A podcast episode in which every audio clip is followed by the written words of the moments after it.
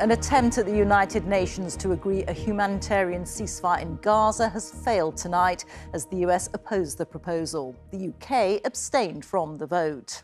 This was the scene in New York earlier. Despite 13 nations voting for a ceasefire, the US veto means the resolution failed to pass. Earlier, the UN Secretary General warned that the people of Gaza are at breaking point. Israel says any ceasefire would cement Hamas's control of Gaza. Hamas is designated a terrorist organization by many countries, including the UK. Meanwhile, more video has emerged showing dozens of Palestinian men detained by Israel. The footage, verified by the BBC, shows them stripped to their underwear, kneeling on the ground, and being guarded by Israeli soldiers. It's understood that some of the men have since been released. We'll speak to our correspondent at the UN shortly, but first, here's our international editor, Jeremy Bowen. Gaza is at breaking point, says the UN. Almost 2 million people have been driven from their homes by Israeli forces.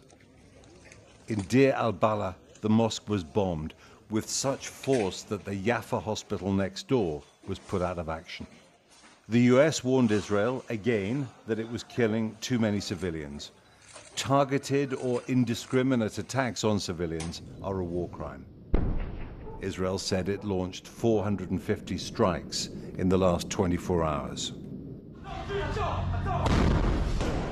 It sent out these pictures of its men assaulting Hamas inside a school near Gaza City. Another video released by Hamas shows a dead hostage and what it said was the bloody aftermath of a failed Israeli raid to free him.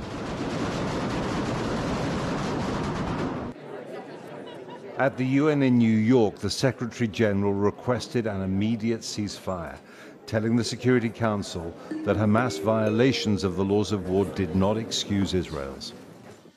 There is a high risk of the total collapse of the humanitarian support system in Gaza, which would have devastating consequences we anticipate that it would result in a complete breakdown of public order and increased pressure for mass displacement into Egypt. I fear the consequences could be devastating for the security of the entire region. But the U.S. rejected his warnings and vetoed the ceasefire resolution. You, it is giving Israel more time to destroy Hamas.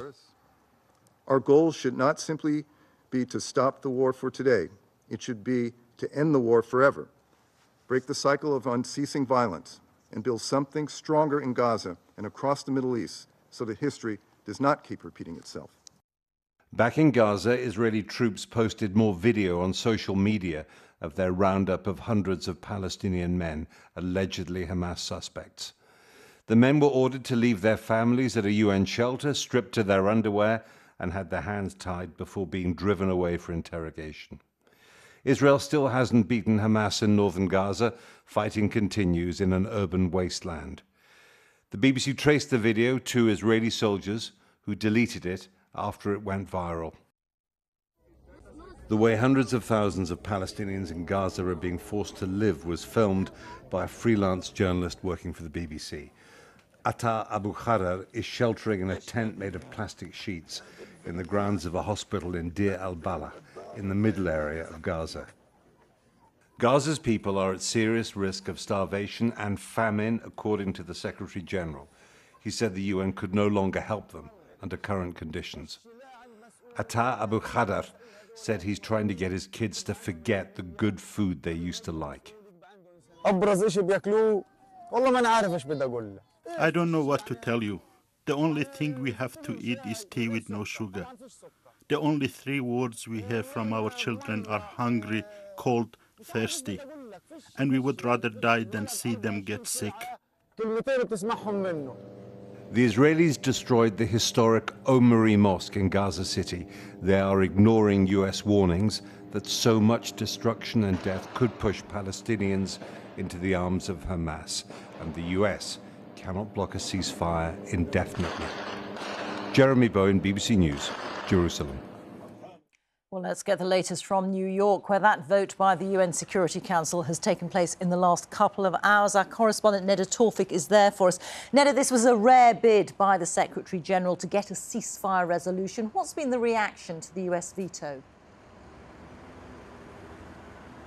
That's absolutely right, Reeta. A rare push there for the Secretary General to get the Security Council to demand an immediate ceasefire by invoking Article 99 of the UN Charter, a power granted to Secretary Generals, but rarely used. It hasn't been used in decades. Uh, but nevertheless, what we saw here at the UN was a quick reaction to the Secretary General's call, with 97 nations sponsoring a draft resolution calling for a ceasefire. But the United States cutting a lonely figure and showing its growing isolation by being the sole member of the Council to veto and block that resolution from being passed. Now, the United States has accepted Israel's argument that a ceasefire would only help Hamas, but much of the world disagrees. In fact, 13 of the 15 members voted in favor of this resolution. The UK abstained, and they very much, uh, these members who voted in favor of this resolution, echoed the Secretary General's words that this was a breaking point for Gaza and they must uphold their responsibility to help the Palestinian civilians. Nada, thank you. Nada Tawfik reporting there.